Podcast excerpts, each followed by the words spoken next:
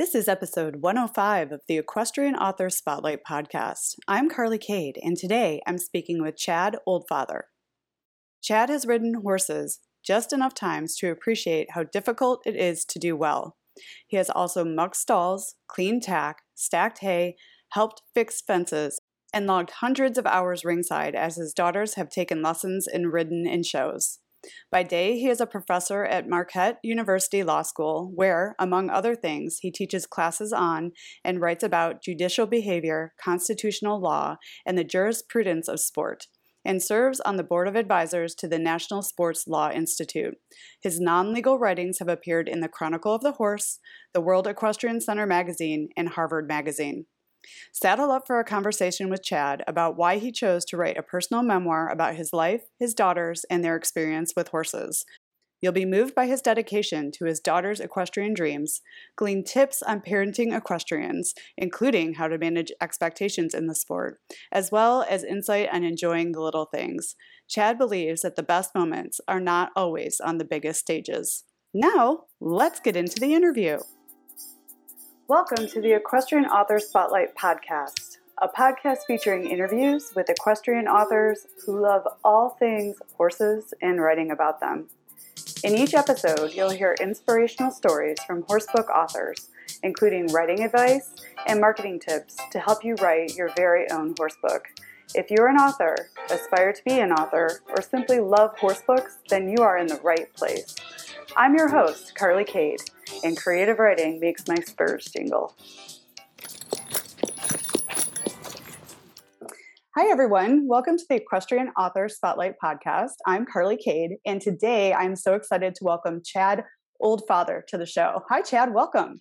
Hi. Thanks for having me. I am so excited to have you. I absolutely fell in love with your book, A Man Walks Into a Barn, which we're going to dive deep into. Your interaction with horses kind of came in a different sort of way, which I'm excited to talk to you about. I always start the interviews off with asking, how have horses touched your life? Yeah, and as you just suggested, right, my answer to that is probably going to be a little bit different from most people's answer to that, in that for me it was kind of indirect, right, in the sense that I'm not the one who was drawn to horses in the way that people are drawn to horses. It was my daughters, who were, particularly my oldest daughter, when she was 2 years old. It just kind of came out of nowhere that she was really into horses. And, you know, the week before she'd been really into airplanes or something like that. And so we thought, well, you know, here's a thing that'll stick around for a while and then she'll be onto something else. And that's not how it unfolded at all. It stuck. So, you know, how have they touched my life? Well, you know, certainly making me closer to my daughters, right? Getting to explore this world to them, which was unfamiliar to both of us. We're kind of, well, all of us, right? A lot of the initial journey occurred with my oldest daughter, but her younger sisters followed along as well. Right, and so getting to explore this world with them, having something always to talk about with them, and really, you know, most importantly of all, just getting to spend time with them, right? So that's one thing that happened. And then, of course, there were all these side benefits as well. I got out of it this large group of friends that I, you know, are people I otherwise wouldn't have crossed paths with, right? It's pretty easy in my life to spend time with, you know, lots of other lawyers like me and academics like me. And because of horses, I got to know people, many of whom I still count as very good friends, who have all sorts of other lives. And that's been really rewarding and enjoyable as well. And, you know, of course, I met a few horses along the way that I've become pretty fond of as well. And I was really proud of you. I mean, even though the horses weren't your thing, you actually took a few riding lessons so you could get the feeling or understand a little bit about what your daughters were experiencing. I thought that was a really, really nice touch. Yeah, it was a consistent thing. People along the way kept saying, well, now it's your turn to learn how to do this, because I was interested. It is fascinating in all sorts of ways. And I did a couple points along the line. And, you know, I think just enough to realize just how hard it is to do well. And given the amount of other things that I'd like to do, you know, I sort of had to decide, like, okay, is this something I want to devote a bunch of time to trying to figure out how to do well or not? And, you know, so I still get to hang out with horses every now and then, and I enjoy that. But the riding part, I think I've learned enough to know that it would be harder to get as good at it as I would like to be, than I'm going to have time to devote to it. Yeah, so you can testify to the fact that riders are not just sitting on their horses and the horses aren't doing all the work, right? Right. No matter how easy it looks. I mean, I remember sitting there at the side watching these lessons and, you know, hearing someone say for the 15th time, do this or do that thing, and sitting there and wondering, like, why can they not just do that? And then I'm sitting on top of a horse and you know, you start to think of one thing and you forget the other things you're supposed to be doing, and it all just kind of falls apart. So yeah, I have a much, much greater appreciation for that. Yeah. There's all these minute multitasking movements that you're doing to get the horse to where they want to be. So yeah, I'm really glad that you shared that with listeners. So I as I said earlier, I loved your book. It was funny. It was deep. It was insightful. You know, and you talked about all the friends that you made through the horse world, which, you know, they do show up in the book. Talk to us about your book, A Man Walks Into a Barn. I mean, I guess I think of it as two things, I suppose. Like, one is it's just kind of this, you know, basically a memoir, right? A straight up, more or less chronological account of this journey I took with my daughters, which is still ongoing, of course, through the horse world, right? Which for us involved time spent at really pretty much all levels of the sport, right? In multiple respects, right? At, of course, the beginning level riding, but also, you know, we started out at a barn that fills this really important niche in the horse world, which is one that's fairly accessible and affordable, because when we started doing this, I was the sole person bringing in an income in our family, and it was the income of a professor, which, you know, is hardly a lucrative sort of career, right? So we found this place that would accommodate that, and you know, it was a barn that went to schooling shows, really, for the most part, to the extent they did shows at all, and ended up with my daughters, you know, getting to spend some time under the guidance of some of the most elite trainers in the sport, and competing at, you know, some of the venues where the elite folks really compete. And so getting to see all of that and a lot of what's in between, I think, is, you know, something that I just tried to tell that story because it seemed like an interesting story. And then the other part is offering commentary on what we saw, right? Some of it is just making observations on the ways in which watching my daughters acquire this set of skills, right, and the sort of increasing levels of depth and nuance that you have to accumulate as you go through it, really sort of paralleled in lots of ways both my own experience in learning to become a lawyer and hopefully getting good at being a lawyer, and also then in my career as a professor teaching people how to be lawyers and trying to impart these skills where so much of what's involved in both is this feel, right? You have to just develop this intuition for what the problems are, what the right way to approach solving them are, and so forth. So there were really lots of parallels there that I thought were pretty interesting and worth developing. And then, you know, some of it is more of the sort of commentary you'd expect, right? Here's some advice for whatever it's worth for parents. Here's some thoughts that maybe are of use to other people who have other roles in the horse world. There's a chapter, for example, that I kind of crowdsourced using my Facebook page to get suggestions for what would be some advice that you would give to trainers, right? How should they go about doing their job? There's a chapter on the horse show judging structure, which I find frustrating in all sorts of ways, particularly, you know, as you know, I studied judging in the legal system as my main sort of scholarly focus. So I talk a little bit about that. There's some thoughts about what governing bodies of the sport might do better, because I'm also involved in sports law a little bit in my career. So I think about those sorts of things as well. I think there's a lot that could be fixed there, right? So ultimately, it's just this effort to provide an honest account of what I saw, hopefully of some use to some people, and most of all, hopefully something that people will enjoy reading. Yes, and it was definitely enjoyable. It was thought-provoking. And as I was going through here, I kept highlighting lines. I have all these earmarked pages in your book as I was reading it, and I love this here. One of the themes running through this book is that as a parent, you're constantly making decisions against a backdrop of deep uncertainty. I have a whole new respect for the horse show parents looking through your eyes as I was reading this book. Yeah. I mean, and it's, you know, I suppose it's true of lots of areas of life, right? You sort of imagine when you're younger that you'll figure things out someday, and you get far enough along the path and you realize that nobody really knows what they're doing, and we're all just kind of flying by the seat of our pants to some degree or other. And you know, you got to figure out how to grapple with that. I don't know if you ever entirely get comfortable with it, but it's certainly a fact that that's there. Mm-hmm. Absolutely, and I think this is really kind of neat. Throughout the book, you mentioned that a lot of people have told you that they wish you were their dad. I found myself thinking the same thing as I read your book. Oh man, I wish he was my horse show dad. How does it make you feel hearing that people relate to you that way after seeing you interact with horses and your children? Yeah, I mean, it feels pretty good, of course, right? I mean, that's at least some suggestion that that you're doing what you should be doing. But of course, you know, at the end of the day, they're right there. There are three people, whose opinions matter when it comes to the answering that question, and they certainly understand that I'm not perfect, right? And that there were plenty of moments when I wasn't at my best, and you know, they probably experienced the story a little bit differently than I did. So, you know, it's nice, and certainly, I was aiming for not necessarily to get other people to think that of me, but to get my daughters to think that of me, that, you know, at the end of the day, 10, 20 years from now, hopefully they'll look back on it and say, yeah, you know, he did all right. Yeah. I mean, they got to achieve very high levels of the equestrian sport, and you were there rooting them on, standing in ringside. I mean, you know, and you sacrificed a lot of time and driving and miles to help them achieve their dreams. So good on you. I wanted to ask this too, like, after all you've been through with horses and as the parent of equestrians, what three things do you appreciate about horses most?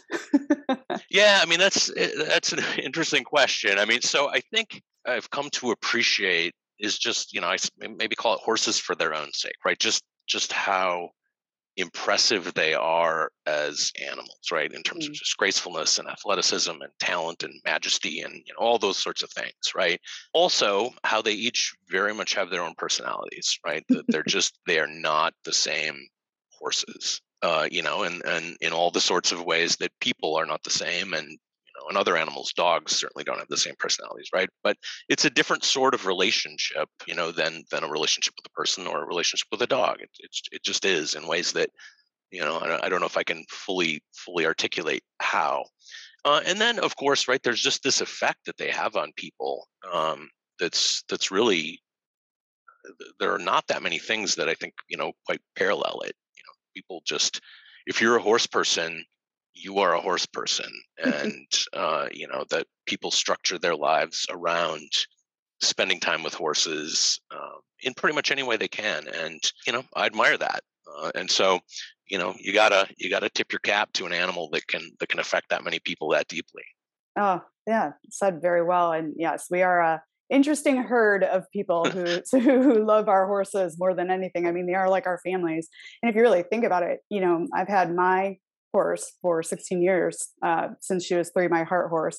And, you know, that's a lot of life that I've lived with her, you know, and they can live to be 30 years old. So, you know, that's a lot of time to have an animal that you keep for that long. So they're pretty special, and they are different. The interaction with them is different than people and dogs. Like you hit that right on the head. I love that you wrote this book to give us a perspective of what it's like to be an equestrian parent. Do you have any, tips that you could share with other equestrian parents on how to manage expectations? Because you do address that in the book, and I thought that was a really important topic. Yeah, it is. And it's, you know, it's one of those things that I certainly didn't fully appreciate going in. And I think it's, you know, it's natural for people, no matter what the context is, to always be kind of focusing on those who have more. Right. The people who have got just a little bit more, right? It's always, you're always looking up the mountain, up the ladder, whatever the metaphor is that you want to use. And in the horse world, right, at the top of that mountain are people who have, you know, almost infinite wealth, effectively, right? Just have resources that are for practical purposes unlimited, certainly compared to, you know, those of us, almost all of the rest of us. And, you know, when I was a kid, it was certainly the case that there were people around me who had more. And I sort of understood on an abstract level that there were fantastically wealthy people, but, you know, that was just like a different world. And, you know, I sort of imagined it, but it wasn't real to me in any significant sense. Whereas I think these days, you know, there are a couple things that are different. I mean, one is once you reach a certain level of equestrian sport, right, you're suddenly competing with those people, right? You know, so I've interacted with billionaires, you know, and some of it has been at horse shows. And so, you know, now these people are not an abstraction, they're real, and they're, you know, going in the ring just in front of you, let's say. And then, you know, I think one of the things that's really different today is that social media just makes it so much easier to see how much they've got, right? Because you follow them on Instagram or whatever. And, you know, there they are with their string of however many horses, you know, and, you know, my daughter's talking about this, right? They had one horse, right? And, you know, and that's the one that is that you've got to work with. And there's no possibility of adding a second one, because it's all we can do to have the one, especially when you've got two daughters who are deeply involved in it. So, you know, it makes it even more challenging, I think, and more important to have a sense as early on in the journey as you can, just how much of an uphill climb it is, right? If you set these lofty goals and to understand, look, you're going to pretty quickly run into people who are going to be able to afford more things than you.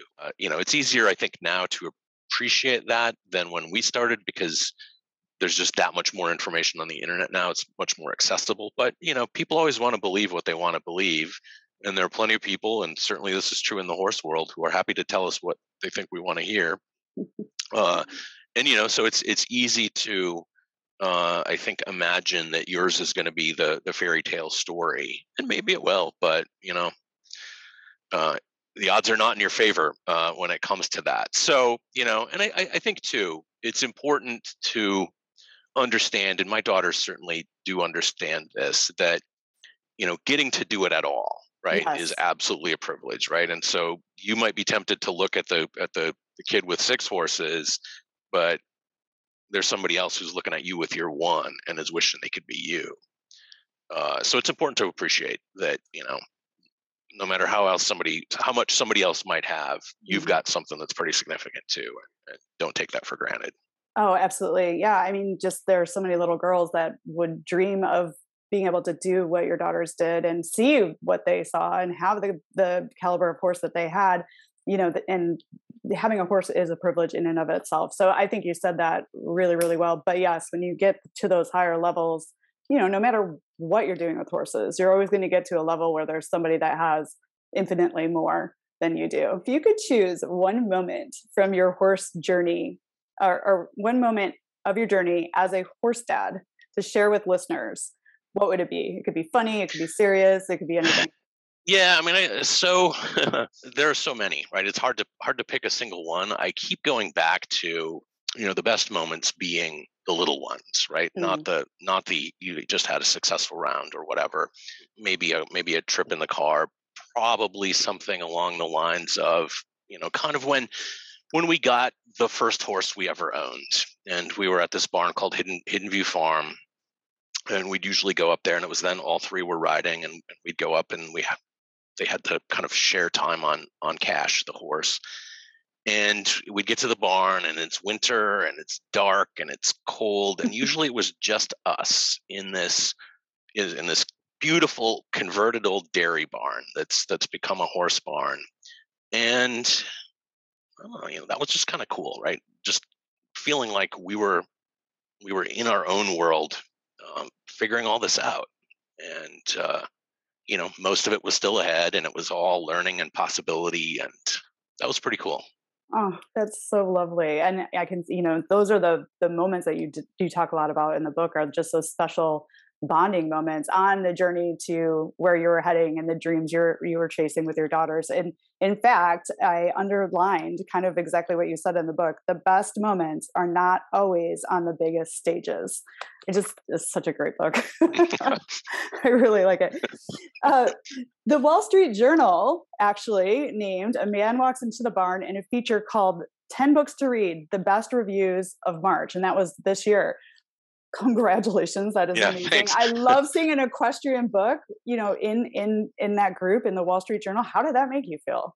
Yeah, I mean, that was pretty wild. So, you know, I've done, I'm a law professor by day, and part of that involves writing. So I've done lots of writing and published lots of things. And, you know, usually you send it out in the world and, you know, you maybe get a couple of emails a little while after it appears. And if you're lucky, you know, you'll get a couple invitations to go talk somewhere, but there's not much fanfare usually that's built into the publishing I've done. So to have something like that happen was pretty cool, and it was not something I was expecting.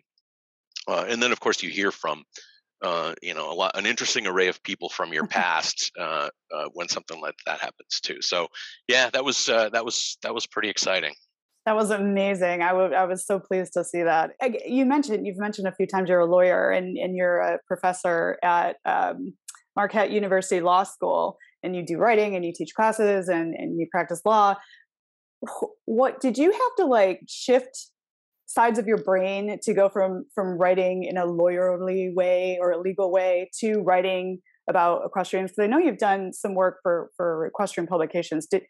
Did it just come naturally to write in both realms, or did you have to tone down to write A Man Walks Into the Barn? Yeah, I mean, it's certainly a different voice, so to speak, that I use in one versus the other. I mean, I do try to write clearly, no matter what I write, which some people find surprising in a lawyer, but I think, you know, I think it's a good plan.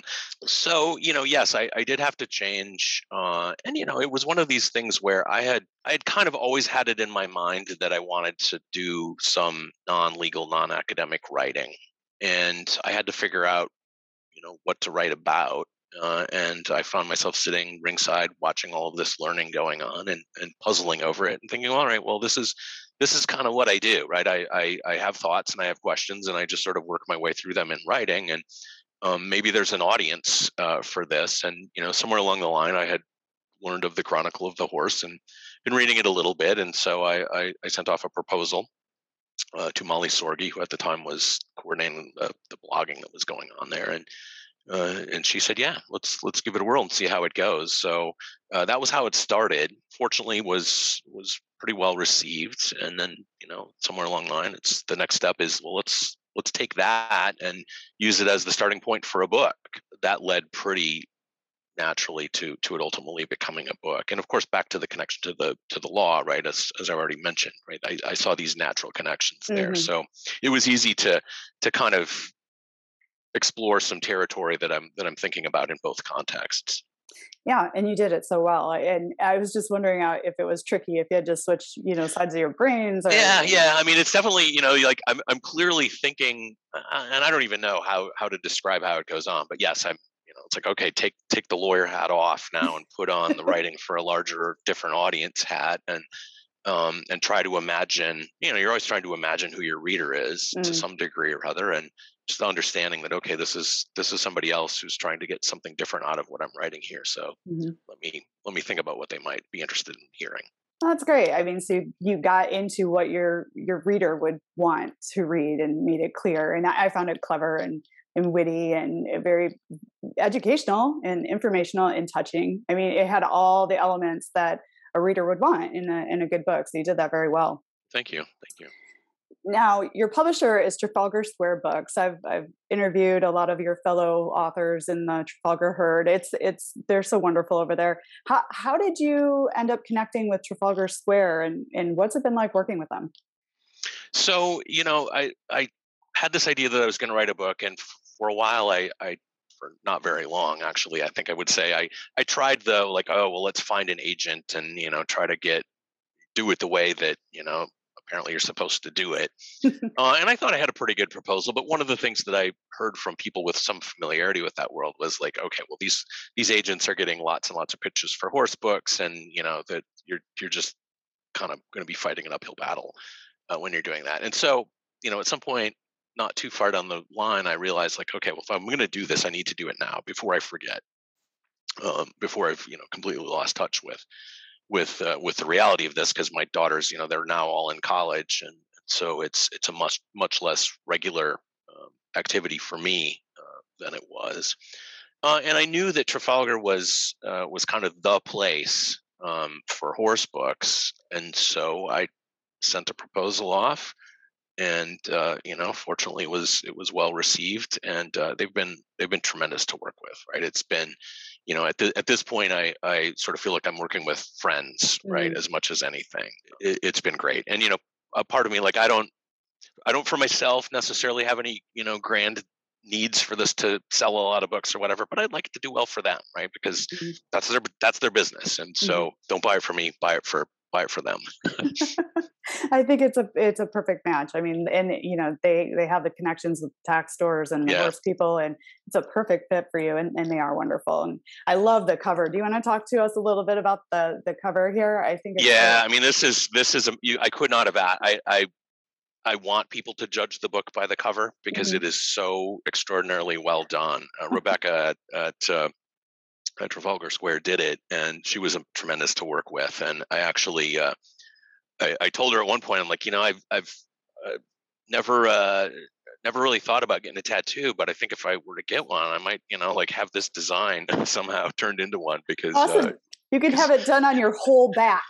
Yeah. It could be a walking billboard for your book. Yeah.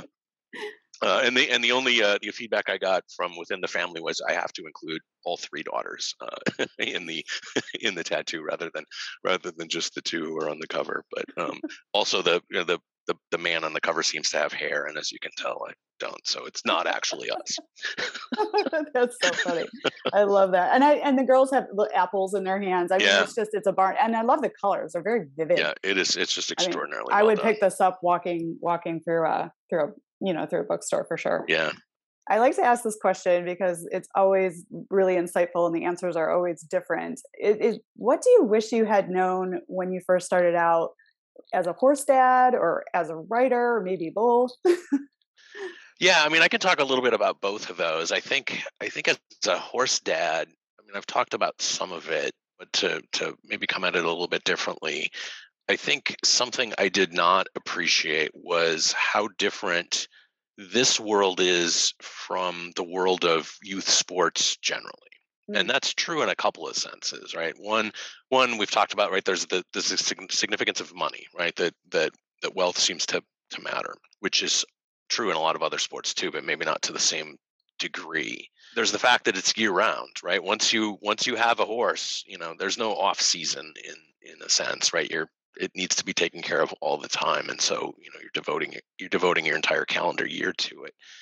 And I think as well, you just end up having this very different relationship with a trainer and with a barn family, right? Which is really an accurate label for what the relationships end up being, because you're spending all of this time there with the same people who are also spending all of their time there. And your trainer, or, as you'd normally think of it, coach, is also just tends to be around all the time. And so you're interacting in ways and in contexts that aren't just about learning the sport. And so the nature of the relationships becomes much more intense in some ways and comprehensive and so forth. And, that can cause complications sometimes, for sure. Because, there are ways in which families are dysfunctional, and there are ways in which barn families can become dysfunctional as well. I think a huge plus, at least the way my daughters experienced it, was that barn family, the riders, were people of all ages, right? And so they're interacting with adults as peers to a degree that just isn't true in other sports contexts, and that was very helpful, I think, because I can remember instances where my daughters were asked for advice by people decades older than they were, and gave advice, and it was taken seriously, and that's just an extraordinary thing. So it's a different world. For sure, a very different world. And, I contrast it with that being a figure skating parent, and that was much more of a traditional thing where it was, you kind of drop the kid off for the lesson, and then maybe you're around or not, but you can't watch quite as closely easily, at least as you can with horses. And then traveling to competitions, right? The parents tended to be kind of segregated off. The kids went elsewhere. So it's a little bit different in that way. And in terms of being a writer, I think the advice there is maybe a little bit of a classic, which is it always takes longer than you think it will. I revise a lot. I could easily go back through this book and probably change about 10% of what's there, just because that's just how I do it every time I revisit a text. So it takes a lot of time. It's never going to be perfect. Mm. And there's always just this roller coaster to the experience that I'd have some familiarity with, because I've done writing in other contexts. So, but a book is just another sort of animal, and I've recently taken to analogizing it to something else I started doing, just as crazy, I suppose, a thing I started doing over the last couple of years, which is I've run a couple ultra marathons. And the process seems kind of similar in some respects, because it's, you start out, you're like, hey, this is fun. I'm out here running through the woods. This is great. And then after a while, you're like, okay, I'm getting there, and this isn't quite as much fun anymore, but I'm going to keep going. And then at a certain point, you're like, I'm tired and I'm starting to hurt. And then at some point you resolve to yourself, you know what, I'm going to finish this, and then I'm never, ever doing this ever again. And then, of course, 2 days later, you're like, all right, well, let me try to figure out when the next one's going to be. So there are some parallels. That sounds about right. Yeah, definitely. And you talked about the roller coaster. Did you have any hesitations, or did you have any feelings around releasing something so personal about you and your family into the world through book form? Is there any? Yeah, I mean, there are certainly some moments, like the day before it was coming out, I'm like, I don't know. I hope I didn't say anything I wish I hadn't said. Yeah. And I certainly edited things out, and it is a very personal book. And I guess, I got comfortable with that partly by just being far enough along in life that I'm like, hey, this is who I am, and this is how I see things. Not everybody's going to like that necessarily, or be drawn to it. And that's fine. Yeah. And I think that's kind of a hat all creative writers, all writers have to kind of put on, it's like, somebody said it to me best. It's like, does everyone like Diet Coke? No, I don't like Diet Coke, so like you cannot create one thing that everyone appreciates, and you have to be ready for that ride. I think we kind of touched on a little bit of the difficult part of being a writer and author. Can you share like some of the, what was the best part about doing this, or riding about horses? Yeah, sure. I mean, I think, so the difficult part is that roller coaster, where at some point you start out thinking it's great, and then after a while you think it's just awful and you should completely throw it away. I think the best parts, are these, right? In general, and I haven't done it with this book yet because it's too fresh, but every now and then I'll go back and read something I read, and you're always a little bit terrified, right? Mm-hmm. Because usually the first thing you see is a typo when you open up something you've written. But occasionally I've had the experience of reading something like, I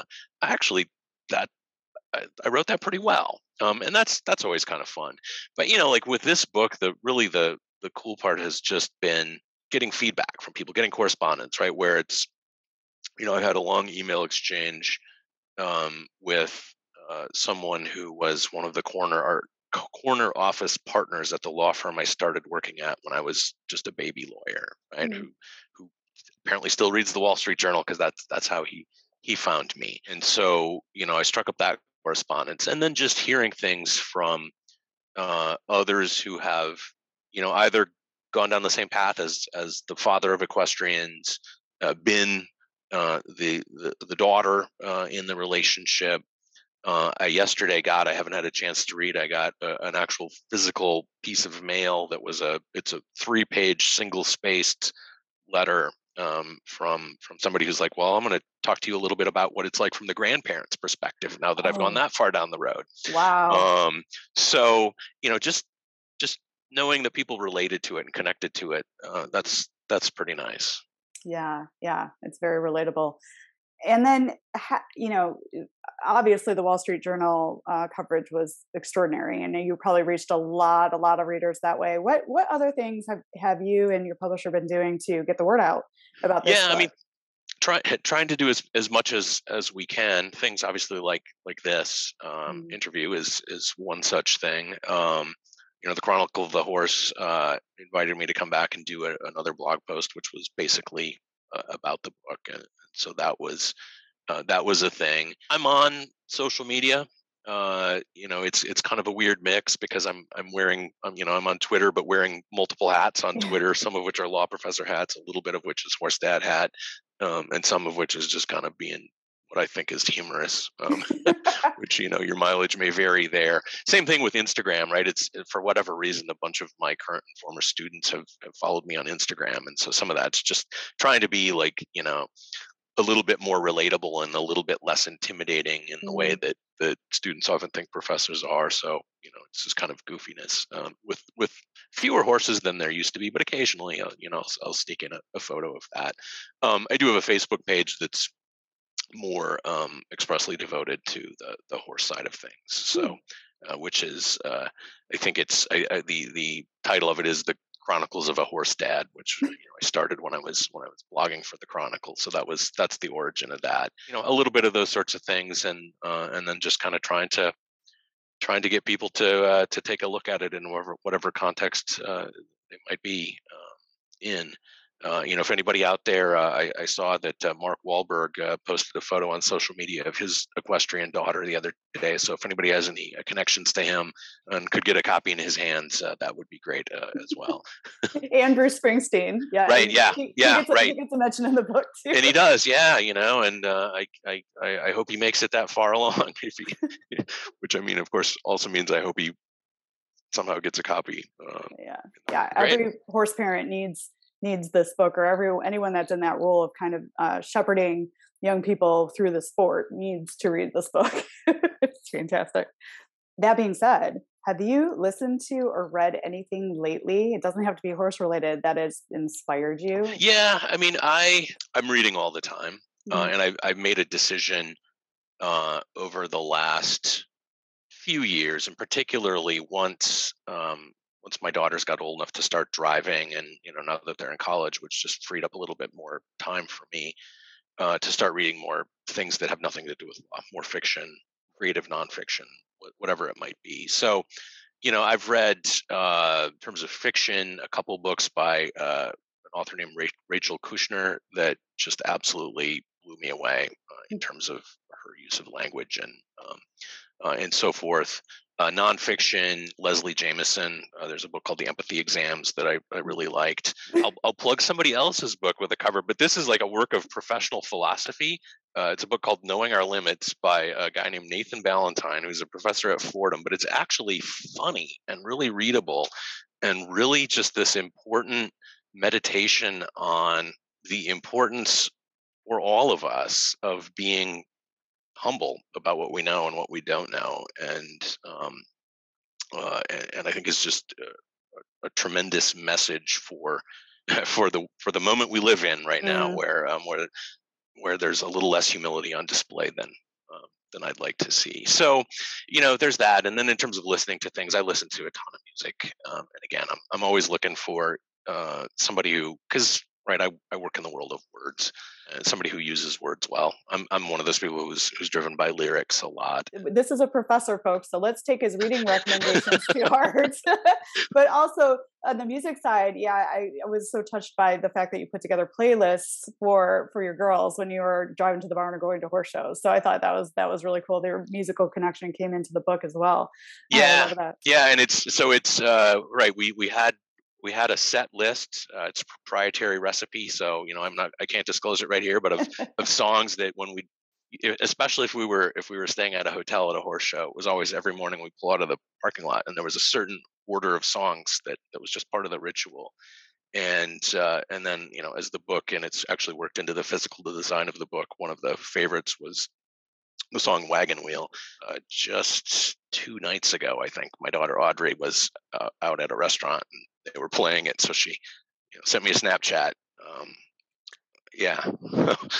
Those are the moments. I mean, those are the things that the best memories and moments are made from. I mean, I mean, the fact, the minute she hears that song, she thinks of dad and the time he spent together. I mean, that is so touching. You know, I love that. Yeah. And then what are you curious about? Like, what's next? Do you have another horse book in you, or what are you thinking? Yeah, so I'm curious about lots of things. I mean, a lot of it, right, which is tied to the books I mentioned earlier, but I've really fascinated, and I've always been fascinated by, I guess, what's ultimately just human psychology, right? All of the various blind spots that we all have. And of course, since they're blind spots, we don't know we have them. All the reasons for us to be tentative and humble about what we know and think we know, which these days seems to be kind of a big ask of a lot of people to acknowledge that. Mm. Right. And it's true on an individual level and true on a wider social level, too. And I'm fascinated by both of those things. And so I'm kind of thinking about, and I'll try to tie these two ideas together because they may not seem like they go together at first, but trying to sort of work that into maybe doing a book that tells the story of my hometown, which I discuss a little bit in the book, right? I grew up in this very, very small town in Minnesota. And like a lot of small towns in anywhere, it's been affected by all of these larger social forces that have, made farms larger, and there are therefore fewer people on farms, which means there are fewer people to feed into these communities. And meanwhile, all of the larger forces in the world have drawn people like me away from the small towns, right? So they're just very different places than they were, I think, in their heyday, which is before I grew up. But even when I grew up, which was kind of at the point of where a lot of this was coming to an end, and and the place was just really, I think, and maybe this is wrong, but I think it was a unique sort of place with a unique kind of culture, very much, focused on the importance of education and the importance of community. Mm-hmm. And, so something really significant seems to have been lost. And I'm not saying it's lost completely, but it's different. And, so I think somehow or other exploring that history and this just sort of moment in time where these little towns on the prairie kind of blossomed for just an instant in historical terms, and now they're not doing so well for the most part. So, I think that's probably the next book project. I've also got an outline of some sort of fiction type thing drawing out of our experiences in the horse world. That's a different, they're talking about putting on a different hat, right? To all of a sudden make up a story is another thing entirely. So I don't know. I've got a lot of things I want to do, and only so many hours in the day. I know, isn't that the thing? There are so many eager people that want to do so many things. There's only so much time in the day. I agree. But I think the project on the small town and how things have changed is fascinating. I would definitely be interested in reading that. And then fiction, everybody's got to try their hand at that. Yeah. So right. That sounds really fun too. I mean, if it's half as good and half as funny as this, it would be majorly successful. And you already have a foot in the horse book world. So it's perfect. Right. And then final question, what does creativity mean to you? That's a great question. I think, like I said before, I work with words and concepts, and so I tend to think of it through that sort of lens, rather than, a visual artist might think of it very differently, of course, musician. So I think of it in terms of making connections between things that aren't obviously connected, maybe expressing an old idea in a new way, putting something in a new or different light, or just sometimes I think a creative choice is deciding what parts of a story not to tell, what gaps to leave on, to leave there for the reader to fill with their imagination. I don't know. One of the really fun and exciting parts of writing this book was thinking about how to structure it, right? And that's a problem that comes up in the context of writing a book that doesn't when you're writing a blog post, or at least doesn't in the same way. And so that was a bit of a challenge to try to figure that out. So it's sort of like solving a puzzle, but you're also actually making the puzzle that you're solving. And so that's fun. Yeah. Oh, I love that answer. That was perfect. And yeah, you're right about structure. How would you structure this? It starts when they're just little. Your oldest daughter was just little, and then, all the way up until college. So that's a lot to think about. And I like how you said what to leave out and where to leave the gaps for your reader to let their mind get creative as well. I think that's really interesting. And then paralleling two different things and seeing where they can unite. I love that. Great answer. Chad, I have so enjoyed having you on the show today. Thank you for coming on and giving me the gift of your time. Would you share where listeners can find out more about you and your book? Sure. Well, and before I do that, thank you so much for having me. This has been really fun, and I truly appreciate your time and interest as well. So that's a two-way street. Yeah, and finding out more about me, I mean, it's I'm on Twitter and Instagram, both as at OldfatherC, so fairly easy to find. I've got my name's unique enough that I'm not too hard to hunt down. The other one you'll find is in Kansas. He and I are Facebook friends, which is kind of weird. We've never met, but there are two Chad Oldfathers out there. And then on Facebook, under the Chronicles of a Horse Dad, is where I do most of the horse focused social media. So those are the places. Nice. And the book is available at horseandriderbooks.com, where you can go and grab a copy. And I'm sure all the other places where horse books are sold, but let's support Trafalgar Square Books and buy it from its publisher. Absolutely. I highly recommend this book. And Chad, I wish you so much success. Thank you again for the gift of your time. Thank you very much. I really appreciate it. This was fun. Thanks for joining us this week on the Equestrian Author Spotlight Podcast. I hope you enjoy these Q&A sessions with wonderful equine authors who love all things horses and writing, just like me. Visit my website, carlycadecreative.com, where you can read the show notes, and make sure you never miss a show by clicking the subscribe button now. This podcast is made possible by listeners like you. Thank you so much for your support. Want a free guide to secrets of horsebook authors? Gallop over to carlycadecreative.com/wisdom to have author advice delivered instantly to your inbox. If you are an author who writes about horses and would like to be spotlighted, please let me know. Visit my contact page at carlycadecreative.com to fill out a request. I'd be happy to have you on the show too. Thank you for tuning in to the Equestrian Author Spotlight Podcast. See you next time. I'm your host, Carly Cade. Creative writing makes my spurs jingle.